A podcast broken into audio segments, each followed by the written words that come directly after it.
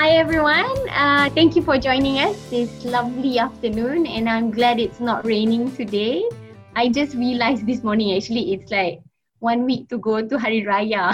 so I was like talking to all the leaning leads in the morning. I was like, hey, um, do we have a coffee chat next week? And they were like, Sarah, next week is Raya lah. I was like, oh, okay. Oops. So that's what happens when you stay in the house for too long and then suddenly you're like, oh yeah, next week Raya. Usually the weekend before we start going shopping kan. So and so my name is Sarah. Uh, I am the lead for people and culture in LinkedIn Malaysia, and I'll be your moderator for today. So welcome again, welcome to the coffee chat. And today it's a special session for us. We we're actually talking about breastfeeding because breastfeeding it is a beautiful journey. It's a bond that you make between the baby and and the mother, and also let's include the fathers as well. I'm a mother myself. Uh, I have two girls. So one is seven, and my second child is two. Um, I breastfed my first child until she was about two years, three months. And I am still breastfeeding my almost two year old girl, which she is still refusing to let go it's a struggle, but it's still it's it's a wonderful feeling, by the way. Um, uh, today we have two very special guests joining us, and they're very knowledgeable as well.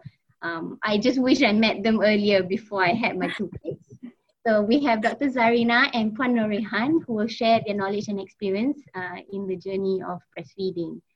Well, I'll just give a short uh, in, uh, introduction for both of them. So Dr. Zarina, uh, she is a lactation counselor. She's also a childbirth educator, founder of the Parent Craft Education Specialist uh, from Clinic uh, Family Gravity, Gravidities. Um, she's been in the medical field for the past 17 years, uh, was a lecturer in USIM as well. And uh, if you would like to know as well, she's a Dunstan baby language educator. I hope I mentioned that correctly and also she's an AIAM, uh, IAIM infant mas- massage instructor. Wow, okay, so I know who to go to now. um, she's a mother of five and breastfed all of her children. Amazing. So for me too, I'm like, oh my god, tired already. Um, and we have Puan Norehan. So Puan Norehan is a breastfeeding advisor from Pigeon, Malaysia where she helps new moms and make their breastfeeding journey into an enjoyable and memorable one. Uh, she's also she advises uh, mothers uh, on which products is the most suitable for newborn babies. Um, and being in the industry for over 20 years, Puan Norehan is definitely the person you go to lah. Uh, when you're not sure, like, oh my god, uh, yang mana nak beli eh? like, oh, am I wasting my money? She will be sharing all these tips uh, in our session today. So welcome both speakers. So let's kick off the session. Um, okay, first things first, we want to understand what really is breastfeeding and why is it so important? And and also, I mean, like everyone's saying, like, oh, it's such a beautiful journey. Um, or but in your minds, if you haven't breastfed before, you'll be thinking like, oh my God, will it sakit? And also, I'm sure you have all these questions. So I'm going to pass over the, the introduction part to Dr. Zarina and let her share first few words on breastfeeding. All right. Uh, Assalamualaikum warahmatullahi wabarakatuh. A very good afternoon to all mummies uh, inside this webinar. Yeah, thank you, Sarah, for the lovely introduction, and thank you to LinkedIn Malaysia for inviting me and Puan Norehan to talk about breastfeeding. It is um, with conjunction with the Happy Mother's Day, right? So yeah. Happy Mother's Day to all. I hope it's not too late to wish. Okay. Um, I am a mother of five, yes, uh, and breastfeeding has been a very wonderful journey for me. It has been a wonderful experience. Okay, so what is breastfeeding actually? Okay, the definition in the, dictionary says it's just an act of giving breast milk to your baby. But actually, breastfeeding is actually more than just giving breast milk, you know, and it's more than just providing nutrients for your baby at every stage. It is actually more than that because it involves around a lot of uh, emotions, uh, bonding, and actually breastfeeding, sometimes people say it's a natural thing to happen, but it is actually something you can, you can learn. It's an art. It's an art that you can learn and you can understand the science behind breastfeeding and you must have a lot of patience, kesabaran, yeah, a lot of patience to, to do breastfeeding. Initially, it might look a little bit difficult, but along the way, you can you become better and better, and you actually will enjoy breastfeeding. And one thing I would like to touch is breastfeeding creates the human in your baby, and breastfeeding creates the mother in you. Actually, if you start to breastfeed after birth, this is how you develop your instinct to become a mother. So breastfeeding helps you to become a mother and your baby to become a human. So actually breastfeeding connects you and your baby throughout your life timeline from the moment you are pregnant until the moment you wean off after two years. And the bonding actually, even though you stop breastfeeding, it will just not stop. The bonding continues and it connects you. The breastfeeding connects you and your baby. Okay, so is that does that answer your question, Sarah? Yeah, I've I've actually never thought of it that way, and that's just amazing how you put it together. Like breastfeeding yeah, yeah, brings the human in the baby and brings yes. the mother in you. I actually, oh wow, that that just touched me there. Yeah, um, I mean, like I'll share as well. I mean, like for me, comparing to my first experience, um, trying to breastfeed my first daughter. Oh my god, it's like hours and hours of trying to make her latch. But comparing to my second child, it was like within seconds, she just went suck, latched and just continued breastfeeding. So it's it's definitely the most important part of it is the patience. So don't give up just too soon on that because it is it is a very a very very um uh, I would say important source of nutrients to the child Right. So thank you. Yeah. Um, so okay, so in terms of breastfeeding, and there are, I'm sure there are many, many questions in, in this area especially. So I'll share, I'll probably bring everyone through the discussion through the journey of a mother becoming uh, a mother and also learning to adapt into the breastfeeding journey. So mm-hmm. maybe let's start with um, how what do you do like you're you're almost due you're going into the labor uh, what do you need to know? I know everyone's probably waiting for the moment to go to Puan. So I was like, oh my God, what do I need to buy? so maybe Dr. Zarina, you can share like a couple words or like some tips or some, some things to be mindful of uh, in preparation to your labor. And, and then we'll hand over to Puan to share the exciting stuff. Okay.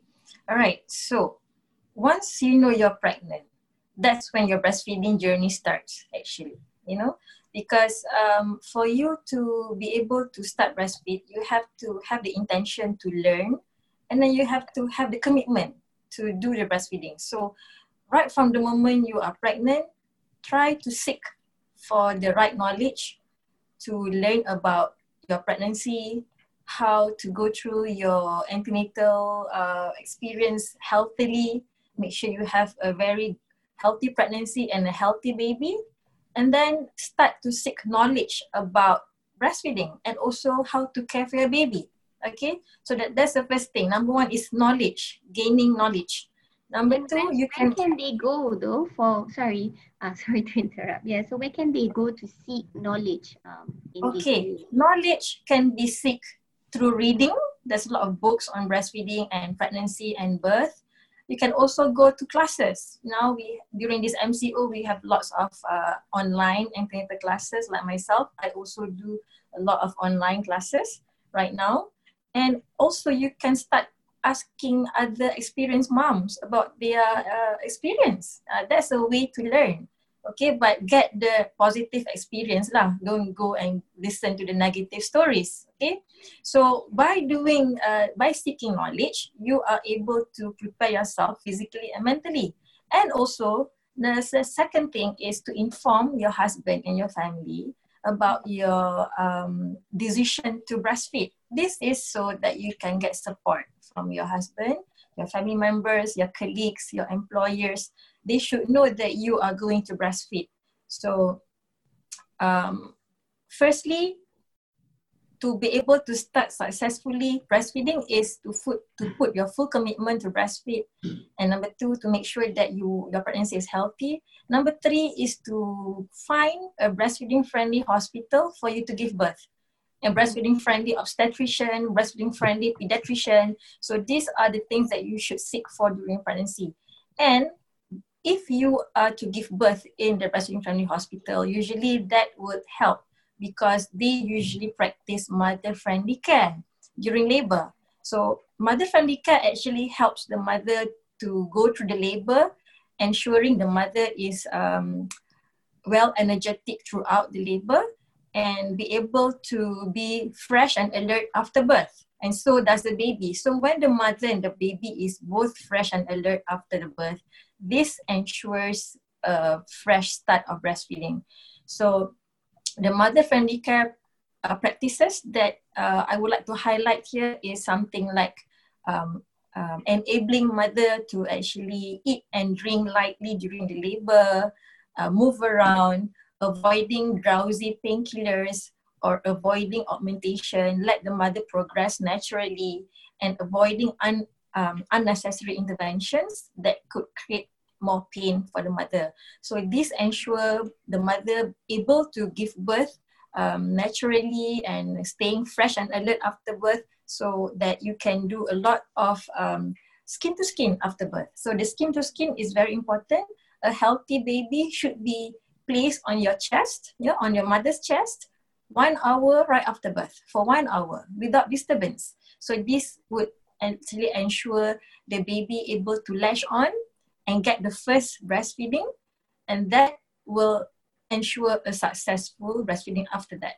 You know, so that initiated the hormones of breastfeeding once you get the first latch.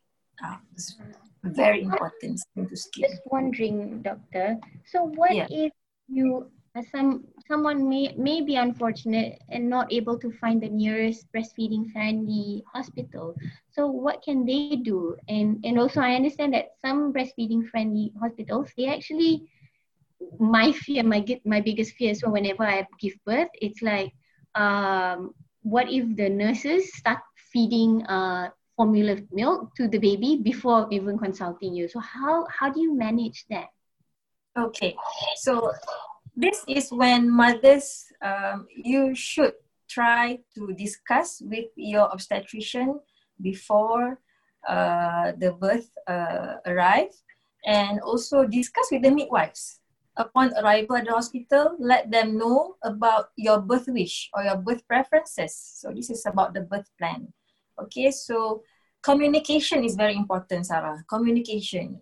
So mm-hmm. at all times when you're giving birth, always communicate with the doctor and your midwives what you want in the birth and how do you want the baby to be breastfed after the birth and not to um, let them feed formula or bottle feed. Um, and usually in breastfeeding friendly hospitals, Sarah, they will not give bottle feeding or formula milk, you know. Mm-hmm. So they definitely have lactation nurse that helps mother to start off breastfeeding right after birth so always get help. You know, when you are struggling with the first latch, always get help. If you did not get the skin to skin uh, right after birth, you can always repeat the skin to skin throughout confinement to get mm. back the, the latch, you know? So that's not mm. a problem. Yeah. Okay. Thank mm. you, doctor. Um, all right. So now let's get on to the exciting side and hear from Puan Norehan. Um, so as a new mother and you're you're preparing to to welcome your baby to the world, what kind of things should we consider in terms of uh, you know getting? Oh yeah, and also like um, I, forgot to ask Dr. Zarina before we go on to the products. Like, do we need to buy a breast pump before the baby is born? Like, uh, must the breast pump be ready? Like you know when the baby come out, or can we wait? Um, sorry, Puan Rehan, uh, uh, I, I forgot one more question to ask uh, Dr. Zarina because I think this is okay. important.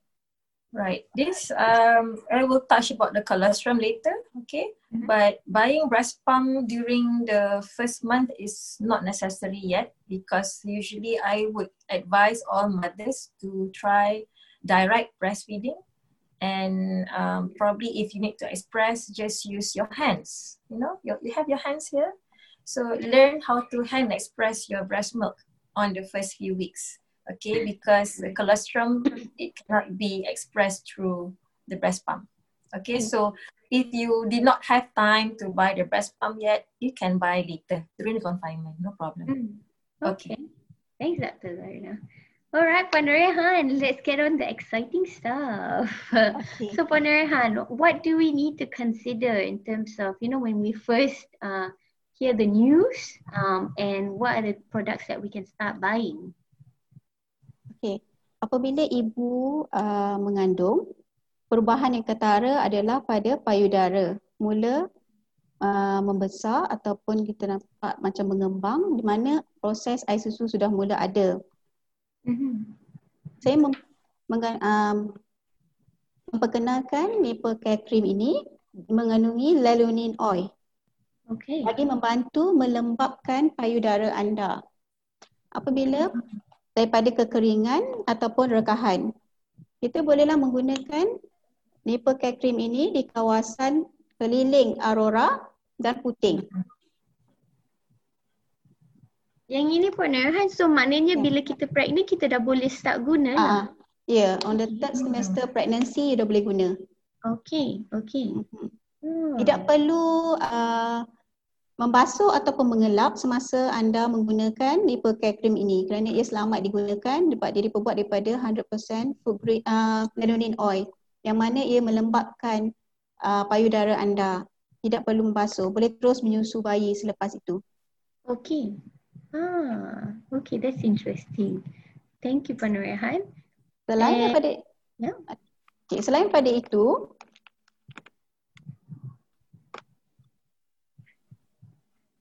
milk saver di mana ha. uh, semasa anda menyusu bayi okay. sebelah lagi akan mengalir keluar air susu bagi mengelakkan pembaziran air susu kita boleh menggunakan uh, milk saver pump ini untuk menyimpan di dalam storage bag. Hmm. ataupun storage bottle. Hmm. Ooh, I only share a little bit uh, on the storage bag actually. I learned something uh, from my friends actually. Uh, beza dalam guna storage bag and also storage bottles. Um, it all depends on the fridge that you have. So if you have limited space in your fridge a storage bag is actually very useful sebab bila you freeze you jangan freeze dia berdiri you, you freeze uh, macam baring lepas tu bila you simpan kan you akan simpan macam buku So so ada hmm. banyak space. So banyak space. So akan susunkan so. macam tu. Hmm. Yeah. Yeah. So I think that's something that uh, for for a new mom, I think that's a good thing to consider as well. Yeah. Sorry, Panuraha, you were going to share on the uh, milk saver uh, tips to everyone. I think that's really good as well because I have it. Bisa faham? Seperti mana anda uh, semasa anda menyusu bayi, sebelah lagi automatik akan keluar dia akan rasa mengalir keluar. Jadi kita untuk mengelakkan pembaziran air susu keluar, kita gunakan milk serum sebelah dan sebelah lagi anda boleh menyusu bayi anda menggunakan teknik cradle hold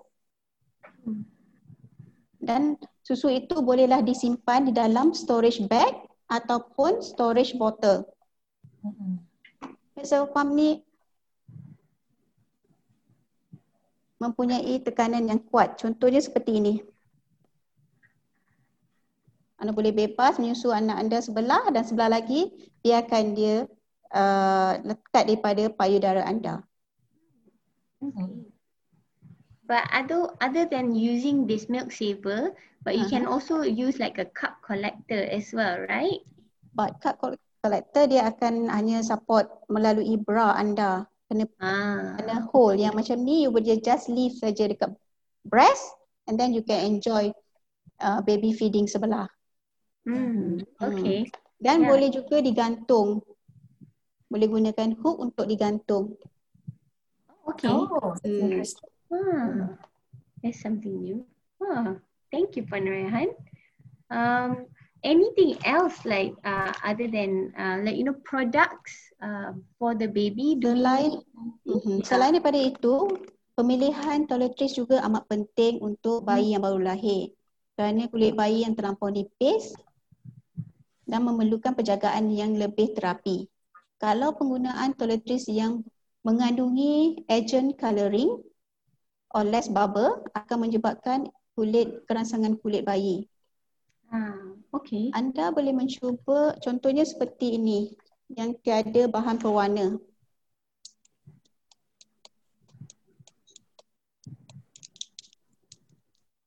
Boleh nampak? Yang tiada bahan pewarna. Yeah. Uh, yeah. Dan kalau untuk anda memastikan sama ada toiletries ini sesuai atau tidak dengan kulit bayi anda, anda boleh cuba di peha bayi dulu.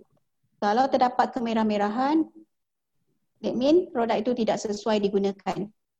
Anda Alright. harus refer kepada doktor. Ah, hmm. okay. Thank you, Puan Rehan.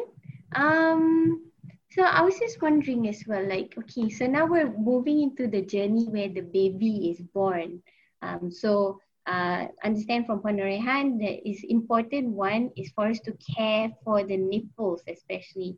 Um, mm-hmm. That's the first thing that I would say as a mother, is what I overlook because you think you're thinking of the equipments and you know the baby's clothes, the baby's soap, uh, uh, the bathtub and all, but you forget to care for yourself and yourself meaning the the actual breast and and that's where is the most important uh, I would say equipment of the body lah to give the baby a smooth journey of breastfeeding. So that I think that lanolin cream is is I think it's amazing to begin before the baby is born, I think that's very important as well. So thank you for sharing that, Puan Norehan.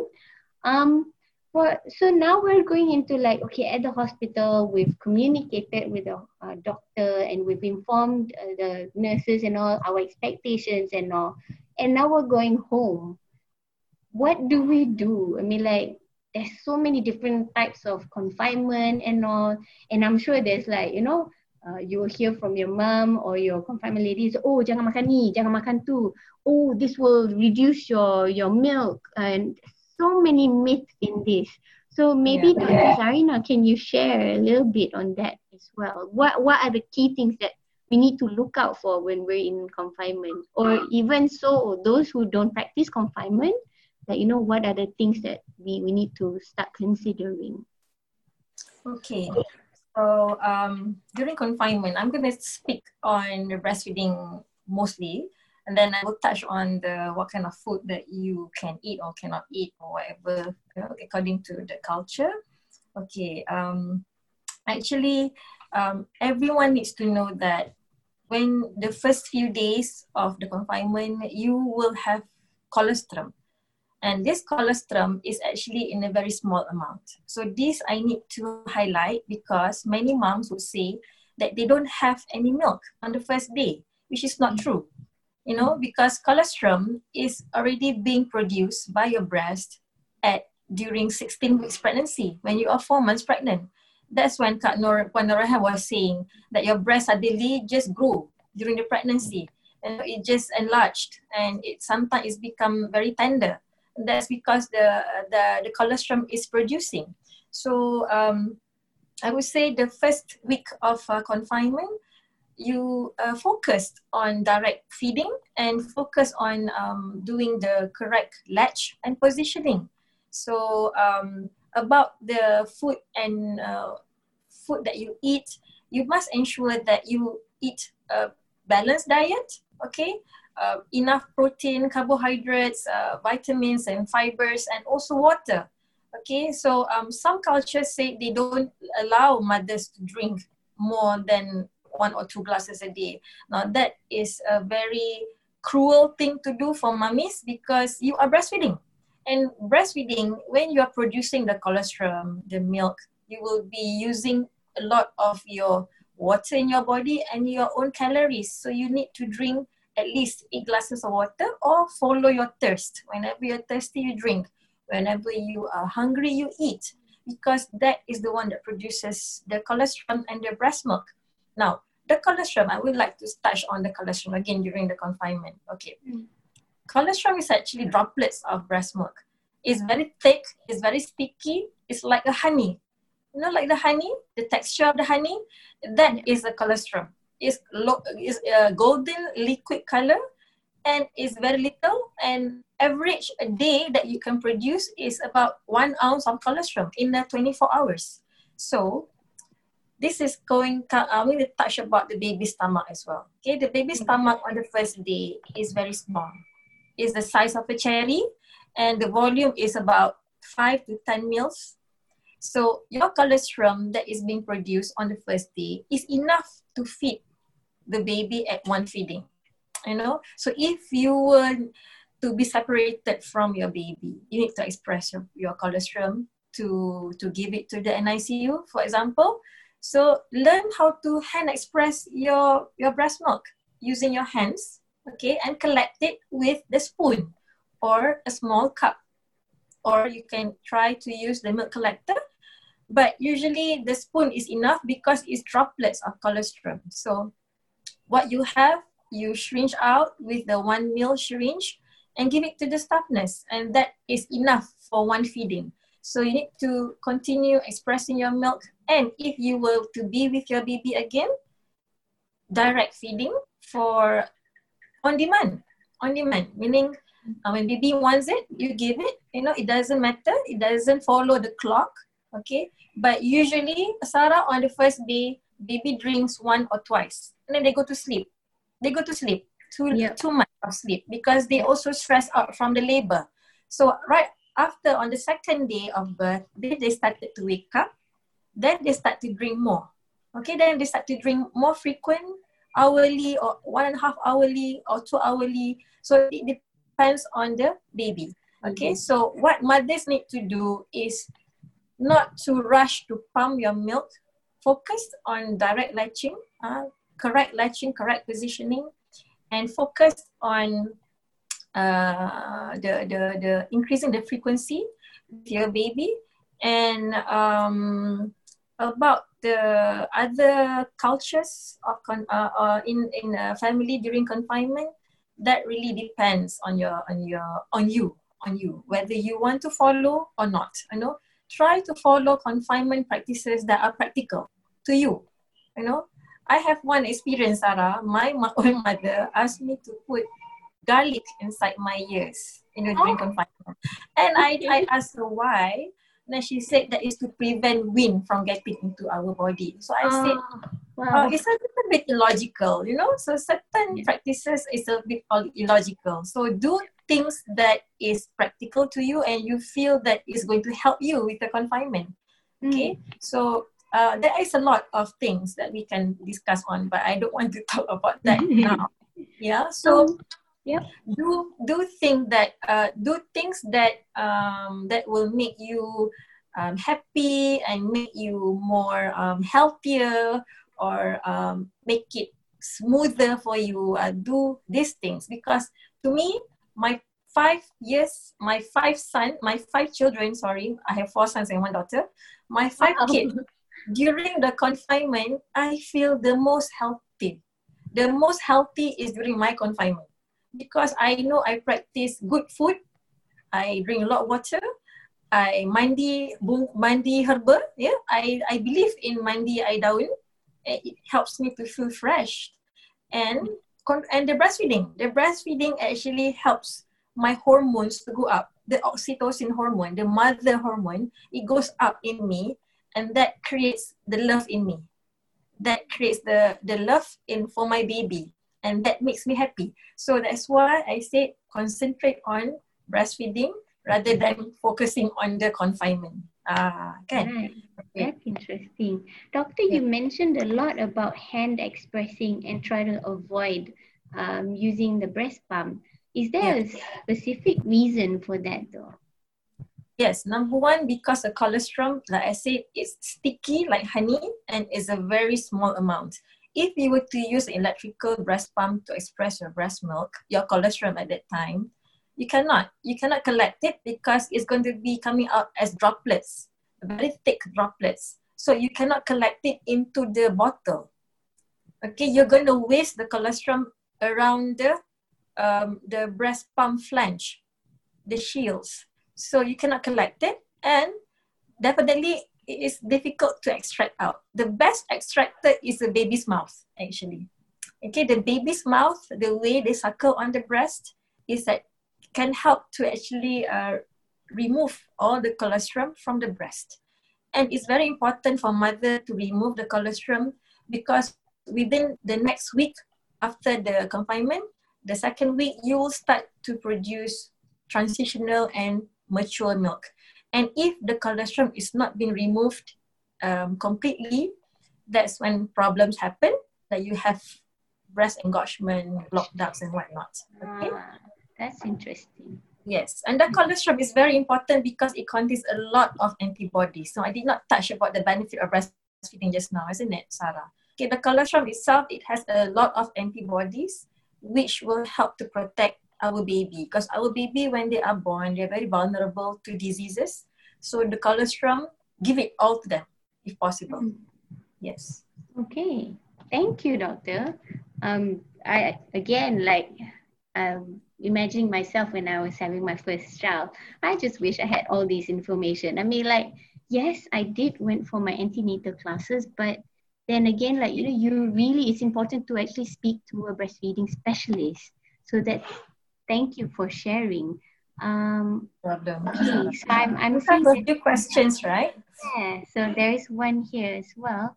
Um, oh, okay, it's a statement. So it it uh, uh, as Amiza actually shared to everyone that she agrees because during confinement is her healthiest period and her yeah. mom always remind her whatever she eats, the baby eats. So it's important to eat healthy and stay healthy physically and mentally. Yeah. Um, oh, also, and previously she actually asked what's the best remedy for sore nipples. So okay. I know for maybe we can touch that later, Sarah, uh, during okay. the problems of uh, ni. Uh, ah, yeah, let's uh, yeah, we'll go into that. Um, yeah, go that so, soon. So I think uh, let's ask for Norehan as well. Like um in so we've spoken about you know the concept of having the milk collector and all, but at the confinement stage, what other products that we can consider having? Apabila uh, baby yang menyusu badan, baby akan kerap pupu se uh, sehari dalam lima uh, ataupun hingga lapan kali sehari. Pupunya yang agak pekat dan melekit agak sukar untuk dicuci. Dengan ini saya mencadangkan anda untuk menggunakan baby white moisturizer clothes yang diperbuat daripada lionine oil. Amat mudah untuk mengelap botok bayi anda di, di samping meninggalkan kesan uh, pelempapan untuk mengelakkan nappy rash. Hmm. Structure-nya yang tebal dan berkotak-kotak untuk memudahkan pengelapan bayi anda. Thanks for sharing. Yeah, I I would say personally, I'm not just saying that pigeon. Uh, I'm not trying to promote pigeon as well, but personally, I actually use pigeon wipes uh, compared to all the wipes uh, out there. Um, and interestingly like um, my daughters actually they don't react to pigeon products. That includes their wipes their uh, their soap and their even their the dishwashing liquid. So that's uh, interesting because i'm sure Puan Norehan can also share is the the ingredients that is been used uh, in in their products as well. So i think uh, i would recommend everyone as well to use their wipes um, and I am sure Puan Norehan will share even more later as well. um, okay, uh, Dr. Zarina, uh, if uh, let me know if I've missed out any points here during confinement, but I think I think um, what everyone here is also waiting for is the the transition between you know you've already had your confinement period, you're staying at home, and you're going going to work so, what are the preparations you can actually start thinking of and also mentally prepare yourself to get into the office? Okay, um, but Sarah, shall we talk about the problems of the breastfeeding first, or? Oh yes, I'm so sorry you mentioned that. Yes, yes. Let let us talk about that because it's important that yeah. like during the confinement period so you you experience um, a lot a lot of uh, different problems as well yep. not to say it's like something that is daunting but it's good to know before it actually appears to you as well. Right. Yeah. Right. Okay. How um, as much as I say breastfeeding is a beautiful journey, but it's going to have a lot of ups and downs. Okay, it's not just during the confinement, but along the two years, yes, you will have this um, these uh, problems. You know. Then I would like to state again, breastfeeding is actually recommended uh, to be given to our babies for the first six months of life exclusively, meaning no other additional water or formula or food. And uh, you should continue breastfeeding um, beyond six months when your baby starts to eat solids, okay? And continue until baby turns two years, okay? Um, now, let's talk about the problems in confinement. All right. Number one, babe, mothers can uh, experience um, uh, sore nipple, like what when Anisa was saying, how can she um, find remedy for sore nipple? Okay, and there are also um, breast engorgement, blocked ducts, mastitis, okay, and also nipple confusion. Have you heard of nipple confusion? have, yes. but I've actually yeah. never seen it on my daughters, or maybe I have, and I'm not sure if it yes. was. And another problem is most mom would say, I don't know if my milk breast milk is enough for my baby. Yeah, so these are the common problems. Okay, I'll just go through one by one. Okay, sore nipple usually happens when mothers have incorrect latching. Okay, the baby latch on to the breast and the nipple the wrong method, the wrong way, that the baby usually have a very shallow latch. You know, babies should be able to have a deep latch so that the nipple brush against the soft part of your palate. So the soft part of the baby's palate. So when the babies brush against the soft part of the palate, which is way behind the throat, that shouldn't cause any friction. That so breastfeeding is actually supposed to be painless. You know, when mom says uh, it's normal to have a pain during breastfeeding, that is actually a myth. Okay, if you have pain during breastfeeding, there is something wrong with your latch and your positions. Mm-hmm. So please get help to find out whether you are breastfeeding the correct way. Okay, so number one, to reduce sore nipple is to correct the latch and the positioning. Number two, after breastfeeding, you can always apply your own breast milk to the nipple because the breast milk contains antibodies.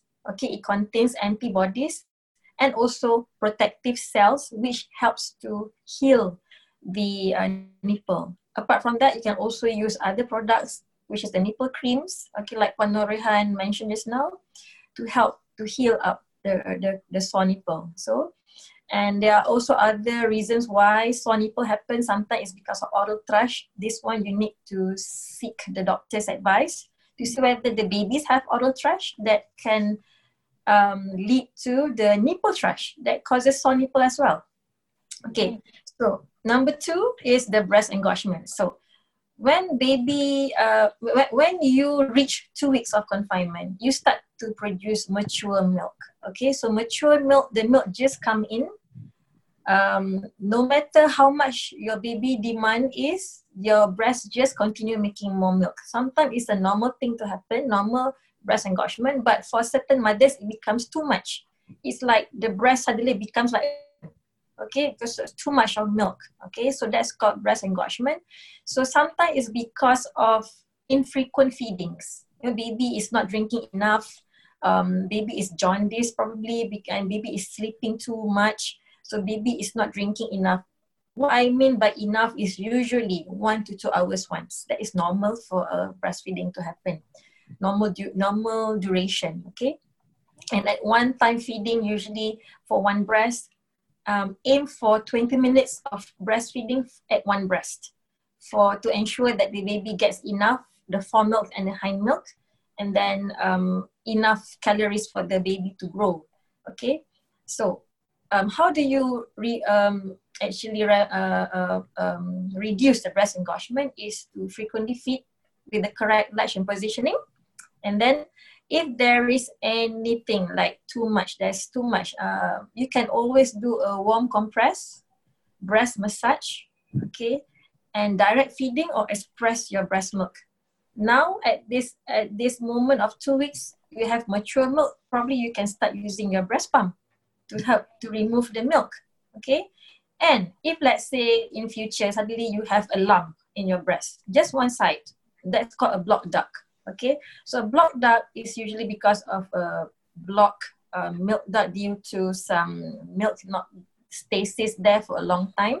So there's a collection of new milk being made in the factory, in the in the breast factory. Okay, so it doesn't come out. It cannot come out because it's blocked.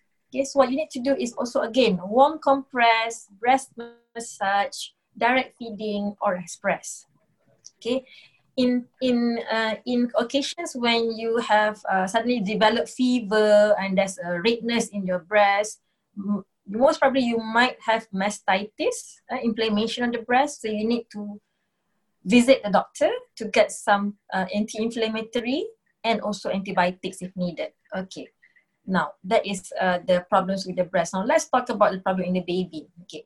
Nipple confusion. Okay, nipple confusion happens when baby is being introduced with bottle too early in the confinement. Okay. Ah. Yes, uh, when baby is introduced bottle and kids early in the confinement, they usually prefer the bottle than the than the breast. So that is a problem for mothers. So I would say please do not introduce bottle during the first month of life. If you want to introduce bottle before going to work, is on the second month of life. Okay? So nipple confusion, you need to start again skin to skin, you know, and and try to direct feeding again. So this one you need help with the lactation counselors. Yeah. And the last problem that I find more uh, most common during confinement is mothers saying that baby are crying too much and they think that they don't have enough milk. Okay, this one you need to learn about what baby cry is. Baby cry not just for hunger, okay? Baby can cry because of they need to burp, they need to sleep, they have colic, they are discomfort. So please try and learn your baby's character.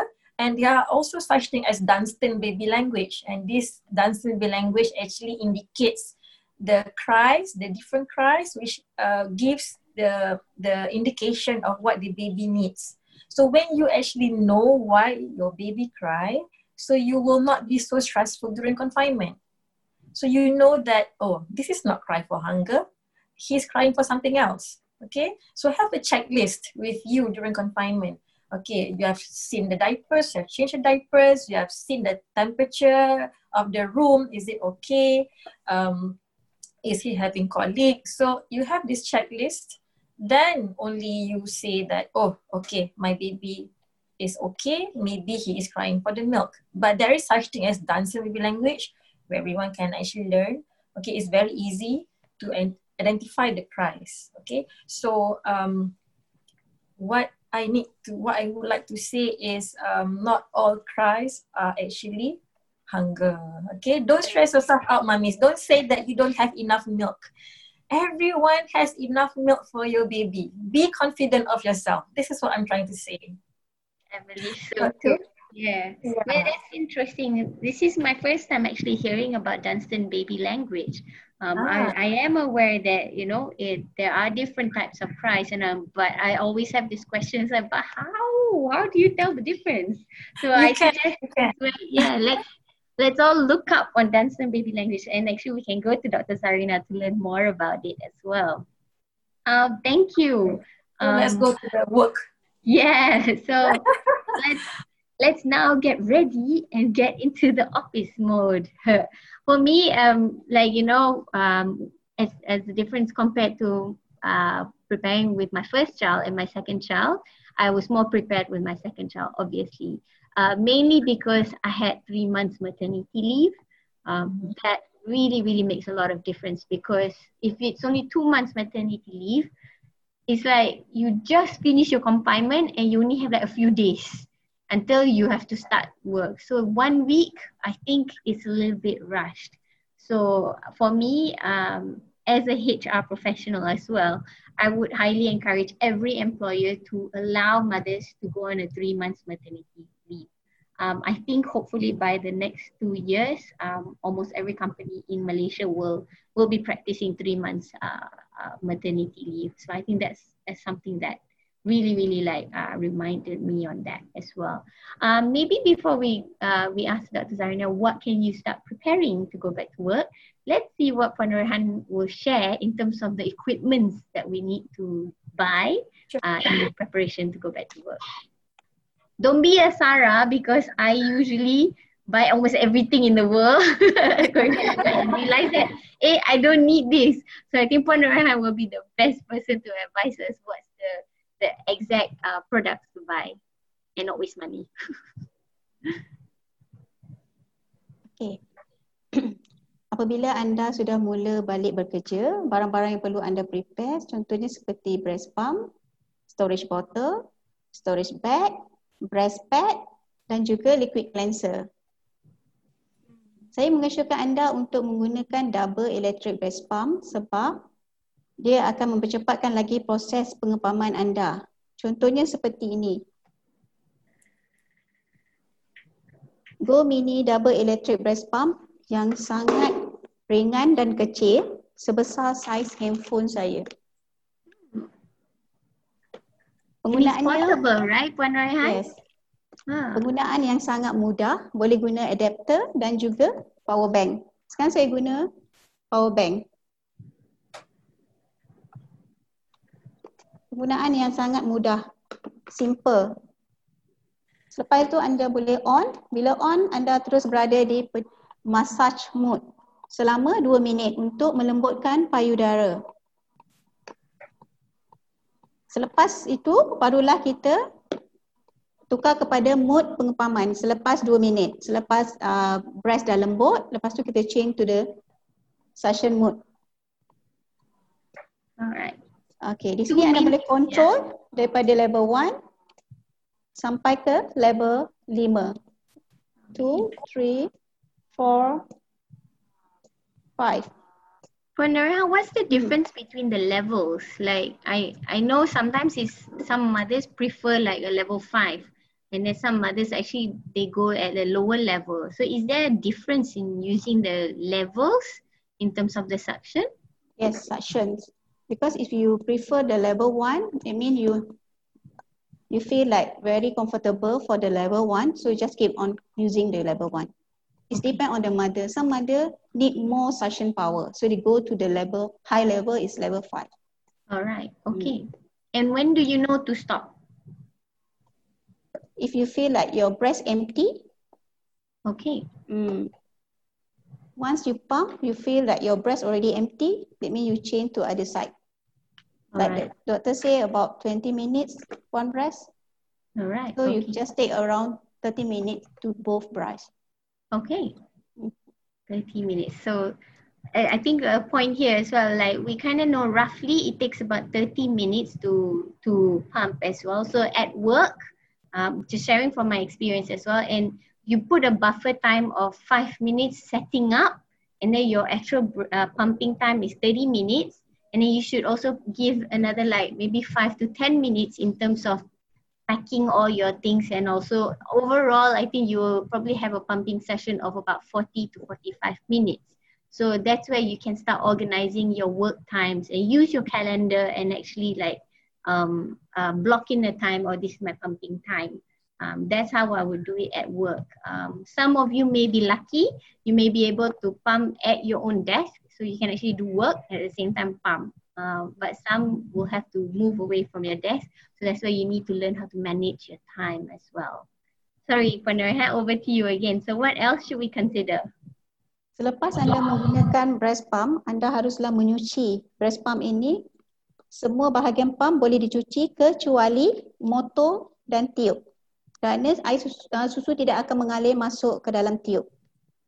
Selain daripada itu, anda haruslah berhati-hati apabila anda ingin menyuci milk waft kerana ia sangatlah fragile dan mudah rosak.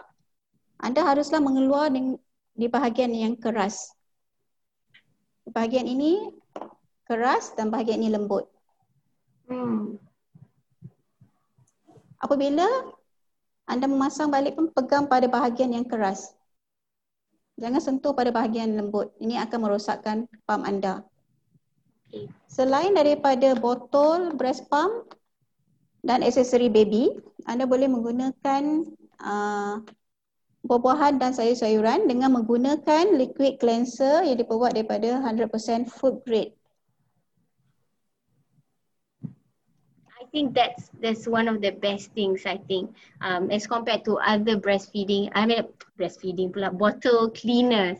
Because pigeon uses a food grade um, yes food grade um, ingredient. soap.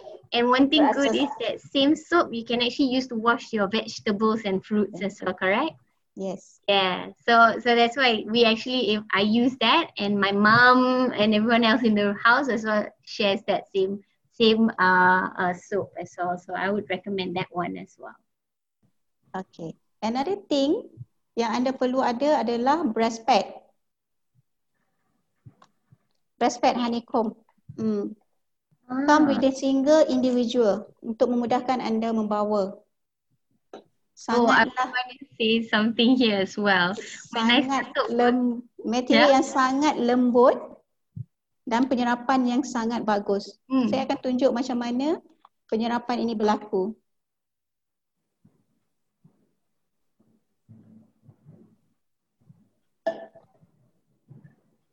Wow. Sangat kering. Wow. Rasa kering. Okay. I just want to say something here as well. Um, I didn't know uh, about these breast pads. Um, I started working with my first child and I didn't realize that my milk leaked. So it is ah. so embarrassing to actually have like you know you tengah cakap with someone and then this guy macam Sarah did you spill some water on your baju ah? like alamak actually bocor. So one thing most importantly especially when you're just starting on breastfeeding make sure you wear a breast pad. yeah. Okay, dia dengan dengan pelekat yep. yang menstabilkan dekat bra anda. Hmm. hmm. Shade-nya bentuk macam bra. Okay. Do we have any other products for Norehan other than the breast pad? Like just now, Doctor mentioned if they have a problem, mm, yes. you can use this one for the sore nipple. Okay. Mm. That is the nipple puller kan? Mm-hmm, nipple puller untuk yang inverted nipple ataupun sore nipple lah. Boleh tarik sore keluar. Nipple. Okay. Hmm. Just tarik. Tapi, Tapi tak boleh guna uh, hanya bukan guna sekali. Kena kekerapan guna baru boleh tarik keluar. Bukan okay. hanya sekali saja dia tidak akan efek. Kena banyak kali. Sehari sebelum feeding baby you buat. This is probably for just inverted nipples I inverted think. nipple ya. Yeah. Yeah. All right. Thank you for sharing. I never knew that existed. But um, like Alhamdulillah, like, I had a journey where I didn't have to experience inverted nipple. So uh, it's protruding all the way.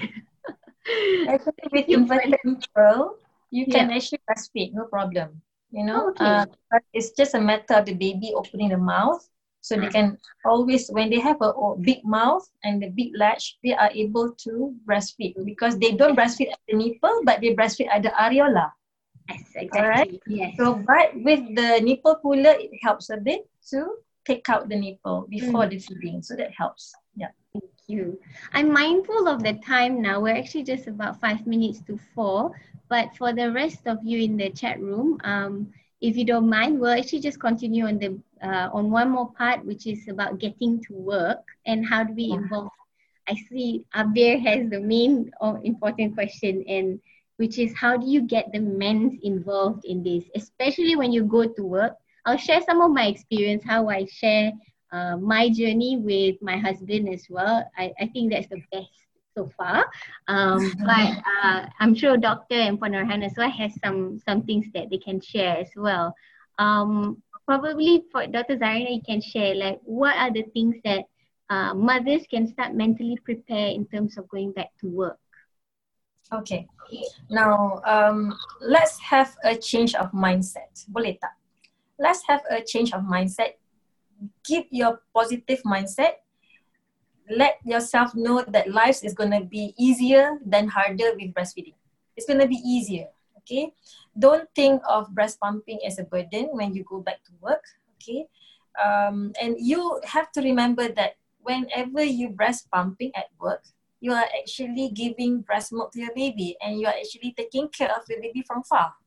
You know, that's very a very nice thought to think so that you feel that breastfeeding and breast pumping is not a burden to you. Okay, that's so that's number one, positive mindset. Number two, if wherever whenever you are away from your baby more than 10 hours a week, you need to express your milk to maintain your milk supply. That's important why you need to start uh, preparing for uh, breast pumping when you go back to work. Okay. So now the steps for you before you start going back to work is to plan your maternity leave, like what Sarah said. Uh, she took three months of maternity leave. Okay, if you can actually uh, um, discuss with your employer to have a longer breastfeeding leave. Uh, for me, I have had at the most five months of breastfeeding leave actually, three months of confinement, and also another two months of unpaid breastfeeding leave. Wow, so you that, actually did 100 days. Yeah, so I actually okay. Requested extra maternity leave if possible, if possible, okay. you know. Um, number two is to plan where your baby will be taken care of when you are away. Who is going to take care, where, find the right caretaker and the right nursery. Okay, and um, planning your expression schedule and know how to store your milk. You have to know that you know, how do you want to give the milk to your baby when you are away? Okay, so these are the steps, yeah? So when do you start stocking up? So these are a common question, right, Sarah? Yes. Yes. So um, you can start stocking up your express breast milk as late as two weeks before you go back to work. You know, you don't need to keep too early. Like how is okay. unless you have a lot of breast milk. You know, I, I've seen mothers who have a lot of uh, breast milk, oversupply. So they need to express much earlier during the confinement to relieve, and then that becomes the stock of the EBM. Yeah. But for those other mothers, you don't need to stress out. You just need to have uh, two weeks of frozen supplies because if you want to give breast milk from for your baby, the express one, I would suggest for you to give more of the fresh milk rather than the frozen milk. Okay, so so you have to have a ratio half and half, half of frozen, half of fresh. So if you stock up too much of frozen milk, I am afraid that it will go expired. You know, so you have too much of frozen milk and you cannot utilize it because you also give your fresh milk to your baby every day. Okay, so yeah. two weeks of um, stocks is enough for your baby right? And the best is actually fresh. to use. Sorry, yeah. Dr. Zarina, you mentioned like the expiry and being fresh. So okay. how do you know how long can you keep the milk and like you know what's fresh? Is it on the day itself it express or can it last up to a few days? The, the storage of the milk is uh, okay. Um, once you have expressed your milk, okay, and you keep it in the in the room temperature, it lasted for four hours. Okay, if you keep it in the chiller, you know, the lower part of the fridge, of a two-door fridge, it can last up to five days. That's the fresh milk. All right. If you do not utilize the fresh milk up to five days, you can freeze it up. Put it in the freezer. And if it's a two-door freezer, it may last for three months. If you were to utilize a deep freezer, that can last six months. Okay. Mm. So um, that's how that, that's how you can manage your storage. Okay, so not too much of the frozen milk, you more of the fresh milk is possible. And for you to start stocking up, try to get a double breast pump because it saves time. Yeah.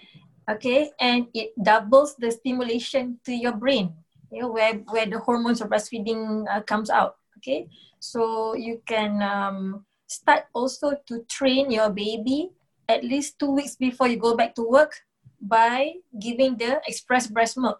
But please ask somebody else to give the the express breast milk, not you. Of course, the baby won't want to take the express breast milk when you are around. So you can also try bottles and teats also sippy cups. You know, uh, I know certain mothers complain that babies do not want to take the EBM through the bottles. Sometimes you may use other methods to give the EBM, you know. Mm-hmm. And um, also you can try to put your baby at the caretaker a week before you go to work just to have a dry run to see how baby is uh, taking the EBM at the caretaker's place. That is also one way for you to prepare before you go back to work. Okay, and um, what about the schedule of the pumping? Uh, okay, so if you are working nine hours a day, okay, let's say, okay, so before you bring your baby to the nursery, nurse your baby first thing in the morning. The first thing when the baby wakes up, direct feeding, okay, and then and then you go travel, bring your baby along, okay, to your caretaker's house, and then right before you leave your baby with your caretaker, breastfeed again in the car. Okay. And then then you go to work. Then when you go to work, you reach your office. The first thing you do is express your milk. That's the first thing. The first thing you do is express your milk. And then the next session of uh, expression is mid morning, at the lunchtime, and also one more time at late afternoon. Okay, so before you come back before you come back to work, okay, make sure you have your milk all stored properly inside your cooler bag, okay? And then when you reach your caretaker's house to take your baby, you can direct feeding again. Usually baby will be very hungry at that time. Okay, we can also ask your caretaker not to give the baby express breast milk at 5 p.m. because that's when you will be reaching your baby. So once you reach your baby, you breastfeed again. Okay, and then when you go home, you continue breastfeeding on demand throughout the night. Then that goes the day after and after. Okay, and um, usually when you come back home, especially if you have a toddler, let's say you or your baby is already uh, a one year old and you're still breastfeeding, um, that is the moment you know when you come back home and your baby your your child comes to you wanting you to hold and then selak baju and get the breast. That is the moment that you bond again with your child. You know, so you actually um, reduce your rasa rindu to your baby by doing that, by doing breastfeeding. So that's the that's a beautiful moment that I already always treasure. And I, I would say, let go of the housework. Let me spend time with my child now after coming back to work and it relieves you from the stress of work actually yeah yeah I think this will also bring us into the key question here. Yeah. How do we get the men involved? I mean, yeah. like, usually you have the dads who be like, uh, I don't know, I don't have the books. How am I, how am I going to help? So, how can they help? How they how can they play their part? Um, Abir oh. shared here. So she's got friends who complain about how they feel so detached from their babies. Uh, as, I'm talking about the men here as well. Uh, they feel detached and that the nurturing role actually goes to the wife. So what can they do um, to, to be able to feel included as well in this journey? Okay, daddies. The first thing that you should do when you know your wife is pregnant is go for the class, number one, so that you know what to do during the pregnancy and labor and after birth. So that's how you can start bonding with your unborn baby. Number two, when you have uh, your baby during the confinement, you can help your wife to burp your baby, to change the diapers, you know, because mothers are all into breastfeeding, you know, sleeping, work, sleeping, eating, drinking, breastfeed. So they need help. So daddies, you can help out with the care of the baby. Showering or bathing the baby, that's also another thing that you can do. And that's when you can bond with your baby okay number three when your when the wife has gone to work you know come back so what you can do is you can help to take the cooler bag and keep the breast milk inside the fridge okay and you can actually help to label the bottles for the next day to be given to the caretaker which one? Take out the frozen milk defrost overnight uh, label the bottles and then um, put it in the cooler bag the next morning. Also you can help to wash. Wash the breast pumps parts wash the bottles you know. And when the baby is breastfeeding with the mom after work you can help out with the housework you know to, to reduce the burden of the mother. So that's how daddies can help a lot, you know, and discussing with your wife what is needed by your wife to help out with the breastfeeding. Is there any problem? Uh, should we go and see a lactation counselor if there is any problem? So that's how you can support. Uh, that goes the same with the other family members to help out with the mother to seek for any problems that the mother needs to uh, some solution. Okay, so uh, that's a lot, isn't that a lot? That that enough exactly. is a, a lot of work, and that enough can help daddies to bond with your baby. You know, and I find it that what really helps is you actually share those moments, like take a photo of you know the faces the baby make when they're breastfeeding, and share it with your husband as well. Ah, uh, but yeah. Dr. Zarina actually shared one key thing there, and there is uh, throughout my journey of breastfeeding as well, I had my husband who is so ever helpful. Um, and immediately he knows that's his routine. So whenever we both come back from work, so uh, the keeping of the milk, um, I'm quite anal, so I actually do it myself. uh, but he knows he will just take the bag, he will take all the bottles and he'll start cleaning it and washing it and immediately put it in the sterilizer. So that's his routine as well. Um, if I don't, uh, if I don't bring my bag out, he will ask for it. It's like, hey, eh, where's the bottle? Quick, it's my duty now. so ah. that's interesting. Uh, I mean, like, and also, um, that's that's very important as well for for men to always be involved as well.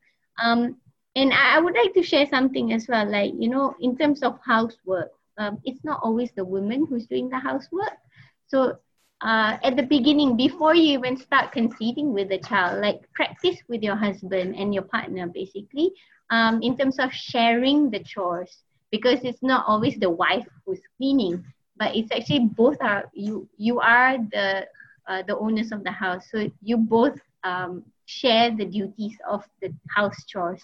So, for instance, like me and my husband, um, we we take uh, turns. Uh, so he does the rubbish and all, but I'll do the la- the the laundry and all.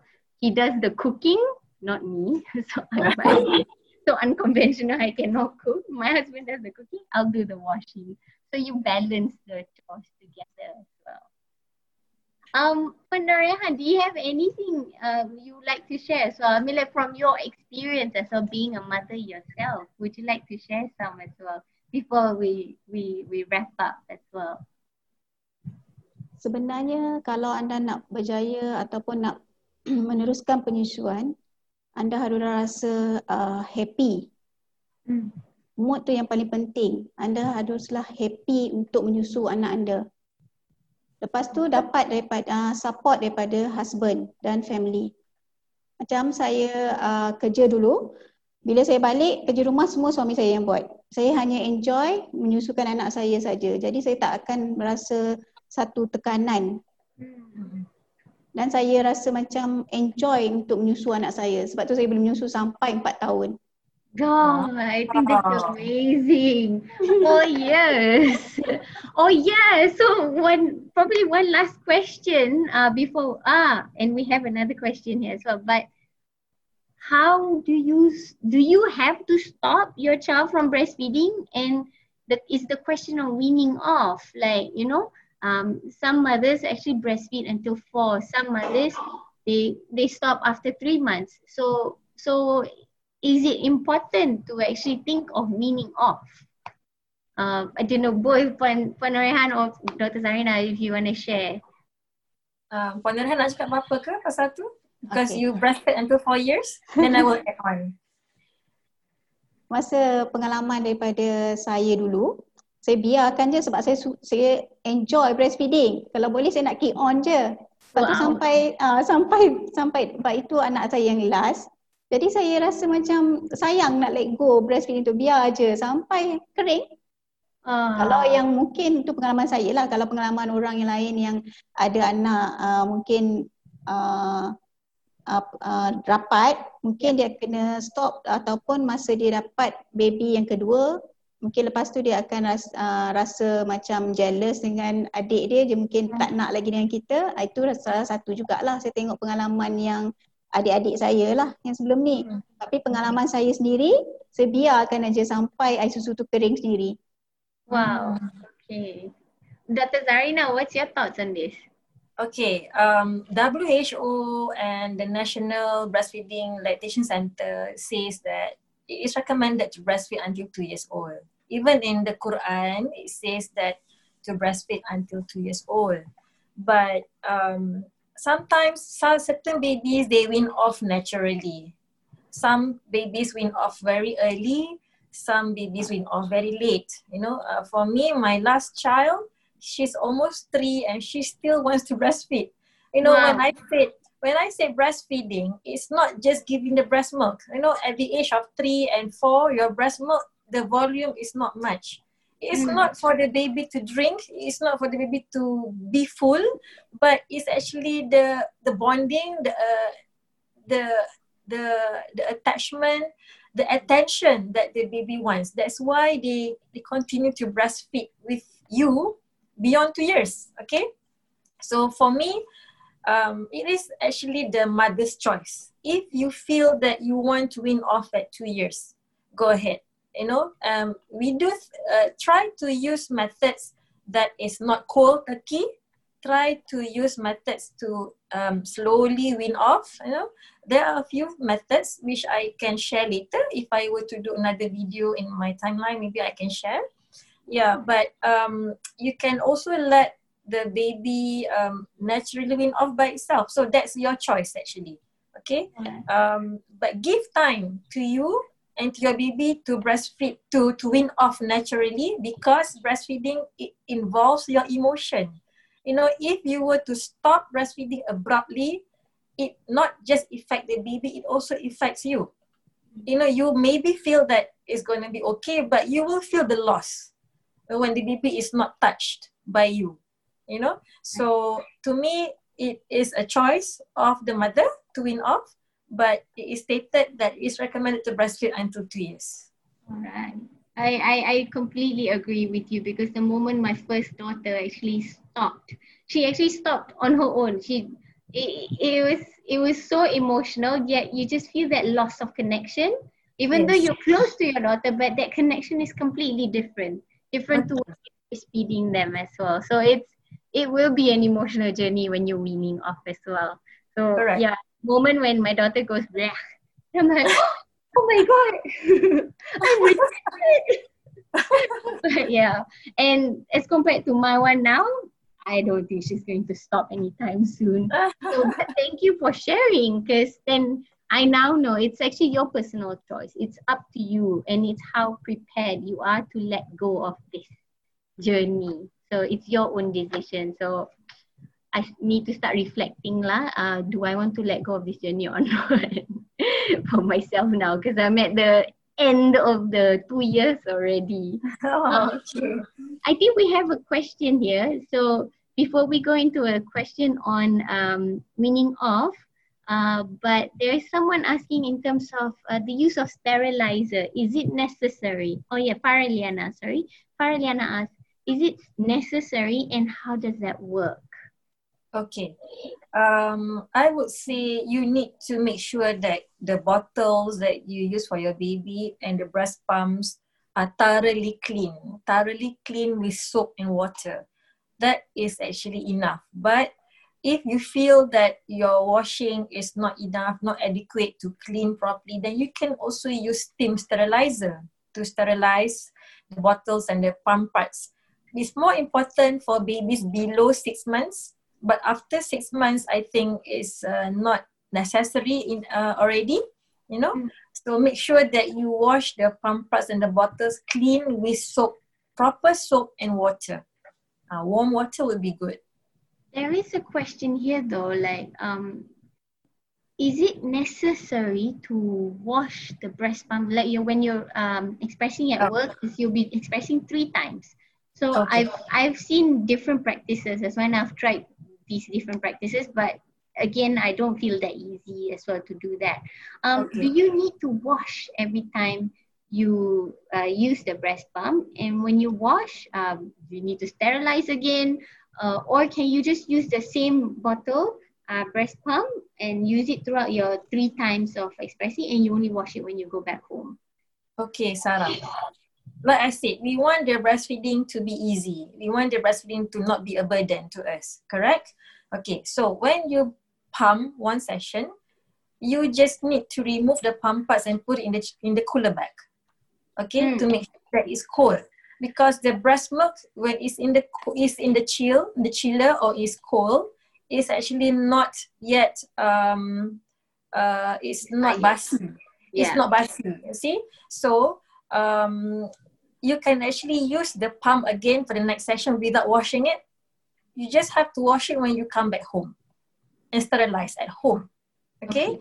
So um you just need to keep the pump parts, everything inside the cooler bag, or better still, if you have a fridge inside your office, put it put it in a big in the in the Tupperware, closed Tupperware, and then put it in the fridge, and you use it. Take it out whenever you want to use the the breast pump.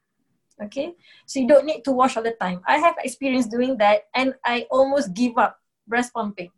Okay, yeah. so uh, when I found out that you can do this, then it makes me easy. Yes. It makes my life easier and I don't feel it's a burden. Always, please uh, do not think breastfeeding and breast pumping is a burden to you. Okay. Exactly. Thank you. And and I, I agree as well. So I I went on a journey where I actually wash and sterilize each time I pump. It takes up so much time. I was so behind with work and it was mm. just a frustrating journey until someone someone uh, actually advised to me and said like, look, Sarah, you just buy a Ziploc bag. You just keep all your parts intact in the Ziploc bag and keep it in your in the fridge or in the cooler bag. Yes. And you just use it after, which is so, it's like God sent. It's like, oh my God, okay, here we go. I can pump anytime now. so that's amazing. Yeah. Um, thank you. Thank you for sharing. Um, we've got one question here. Uh, mm-hmm it's by Asma. Asma mm-hmm. asked um, uh, with uh, dengan keep going when you're going on uh, breastfeeding, is mm-hmm. that uh, okay uh, perancang semula jadi? Uh, does it become a uh, okay? I, I forgot what's perancang semula jadi in English, but uh, yeah, con- natural contraception. Yes, natural contraception. Is it does it become that? Um, or uh, does that mean like you know you have any chances of you know uh, being pregnant with a second child uh, or like you know uh, pregnant again yeah no so, i did not i did not touch about the benefits of breastfeeding earlier on isn't it so i'm going to talk about the breast the benefit for the mother okay? So uh, mothers when you breastfeed the first six months of life okay? The first six months of life usually you don't have any period or menses. Okay? If you don't have any menses and you are fully breastfeeding that means you are not ovulating for the first six months of life. That is a natural contraception. Okay, it's called the lactational amenorrhea method. You don't have menses and you're using breastfeeding exclusively, so you don't have ovulation, so you don't get pregnant. So that is the natural contraception, but it only um, function the first six months of life. Beyond six months, when your baby starts to eat, you have less frequency of breastfeeding. You might ovulate. So you can get pregnant after that. So please use contraception after the six months.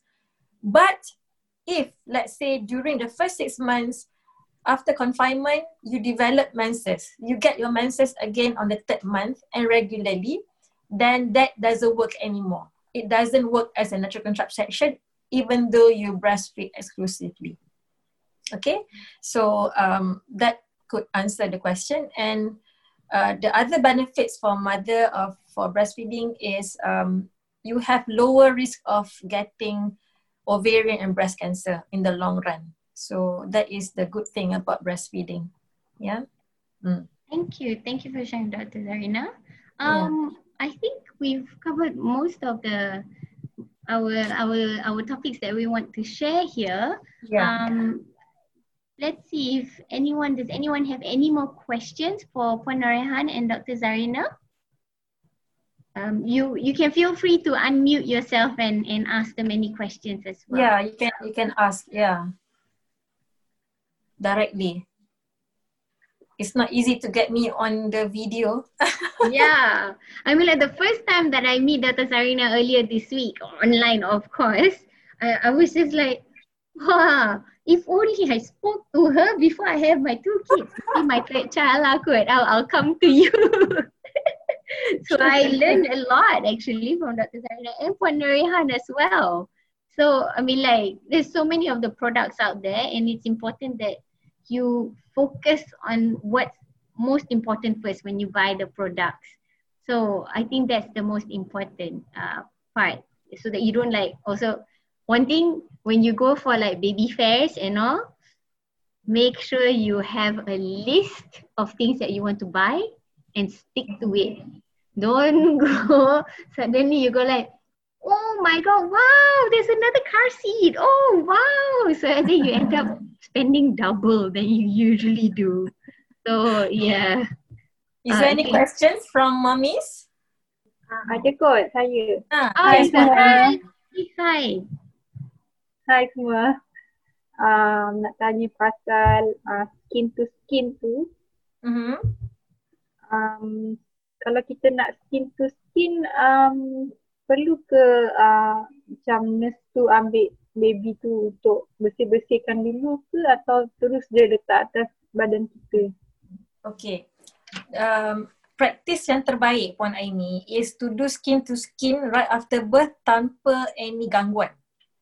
Uh, it should be right after birth baby dah keluar je sebelum potong tadi pusat tu terus letak dekat perut.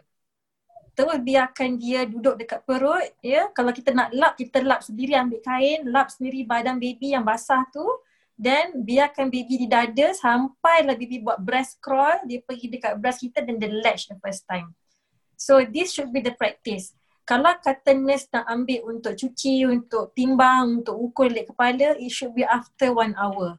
Because that that uh, moment of skin to skin one hour tu tidak boleh diganggu sebabnya baby baru keluar kan bila baby baru keluar dari rahim, it's the first time dia masuk dunia ni. So kalau kita nak bagi dia gentle transition to the world, kita buat skin to skin. So that helps baby to be calm and mother pun when you pegang dia pun you rasa, you rasa tenang dan you rasa lega. Lepas Salim tu, you rasa lega sangat dapat anak. So you pegang tu dapat membantu menenangkan both mom and baby. So it should be done before the nurse ambil. Kalau kata ada nurse nak ambil, cakap nurse boleh tak saya pegang dulu? Lepas saya menyusukan anak, barulah nurse ambil untuk pergi timbang anak ke nak nak ukur kepala and what not. Okay? And okay, usually, okay. Sorry Ivy, yeah. Thank you. Um, usually, so awesome. in skin to skin, like, um, will hospitals allow this? Um, because oh yes, yes, Sarah. Yeah. Breastfeeding friendly hospital, they are supposed to do this because uh-huh. this is part of the breastfeeding practice. Okay. Uh-uh. It is actually part of the uh, successful steps to breastfeeding. So, Alright. so if ada hospital tak buat, you requested, please. Okay. Mothers, that's what I said, mothers need to go attend classes so that you know your right as a mother. Mm. And to get that mother friendly care practice, do it done on you during the birth. Mm. Thank you, Dr. Zarina. And thanks, okay. Amy, for asking as well. Any um, other questions?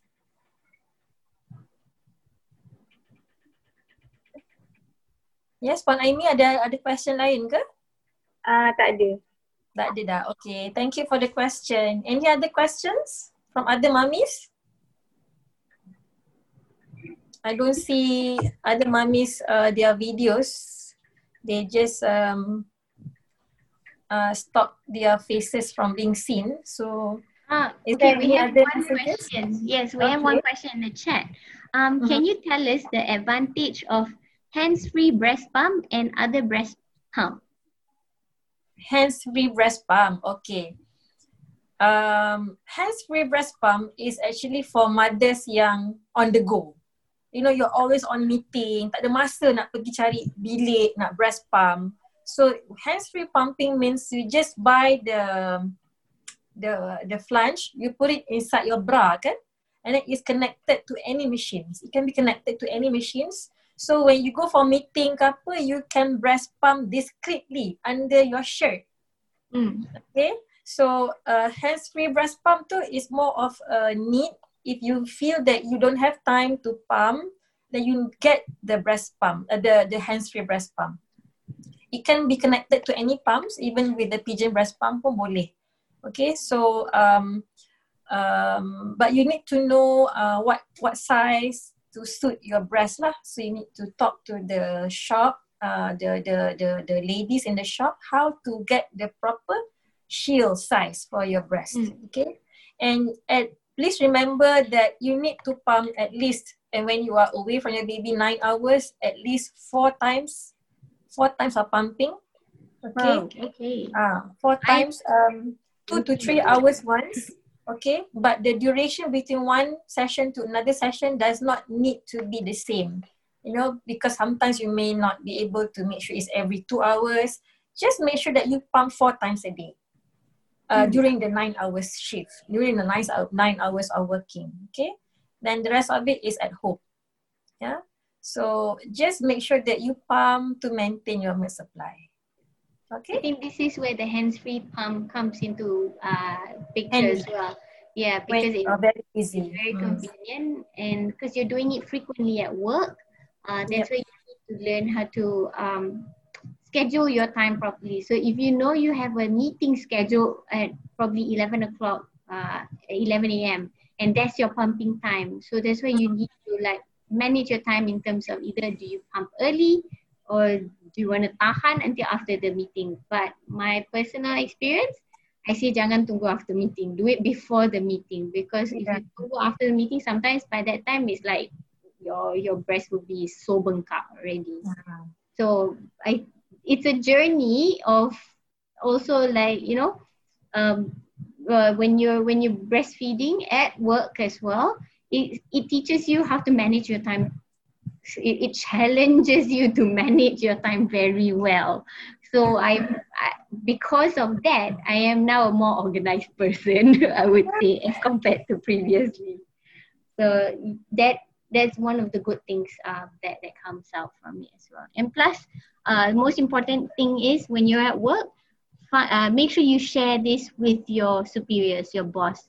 Get them to understand this journey that you're going on. If your boss is not a mother or have, have never had a child before, make make them understand as well so that you know they understand the need of you going away from from your desk uh, or if you need to like express a lot of times then they will understand better rather than them being disappointed with you like what's this? You're you're not you're you're you're slacking and all like uh, that's that's that's the key thing that you you want to try to avoid.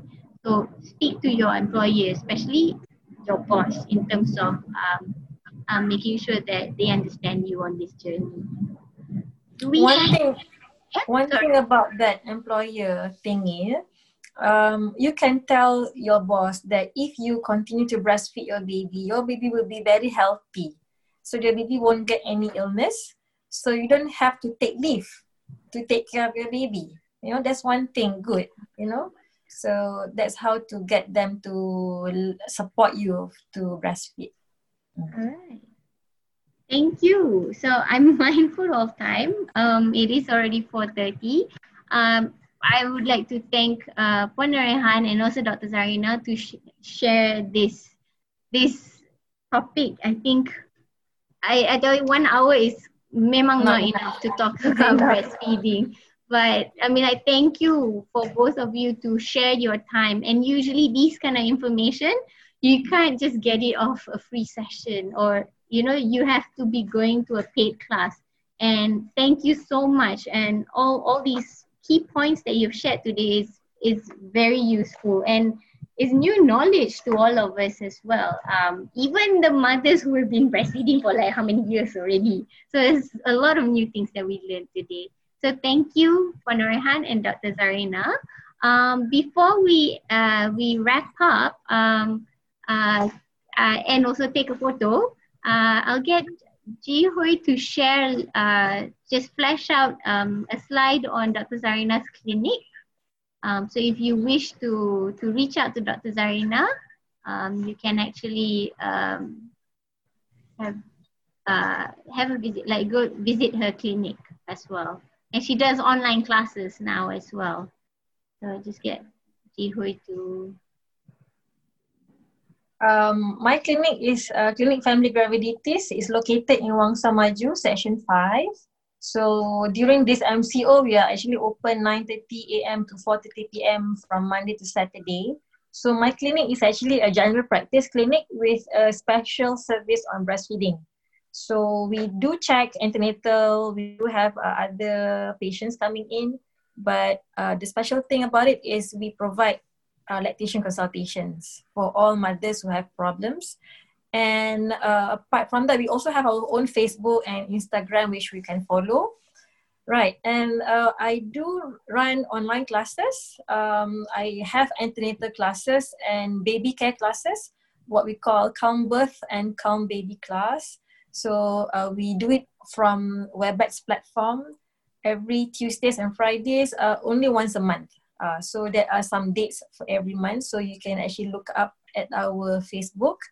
And the next one is actually the I do um, online calm breastfeeding series classes, which touch on four topics.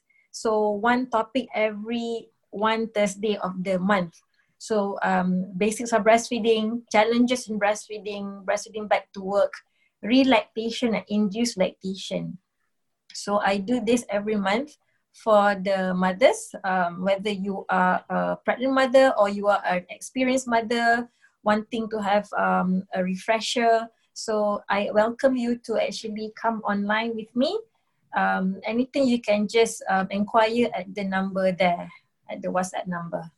Yeah, thank you, Sarah. Um, I would also like to share to everyone um, and thank everyone for for coming on board. And first, so we've come to the end. Um, and before we uh, conclude, thank you everyone for joining this session. Um, it's been amazing and thank you for Norehan and thank you Dr. Zarina as well for sharing. Thank you everyone. Thank you Sarah. Thank, thank you everyone. Thank you. Bye.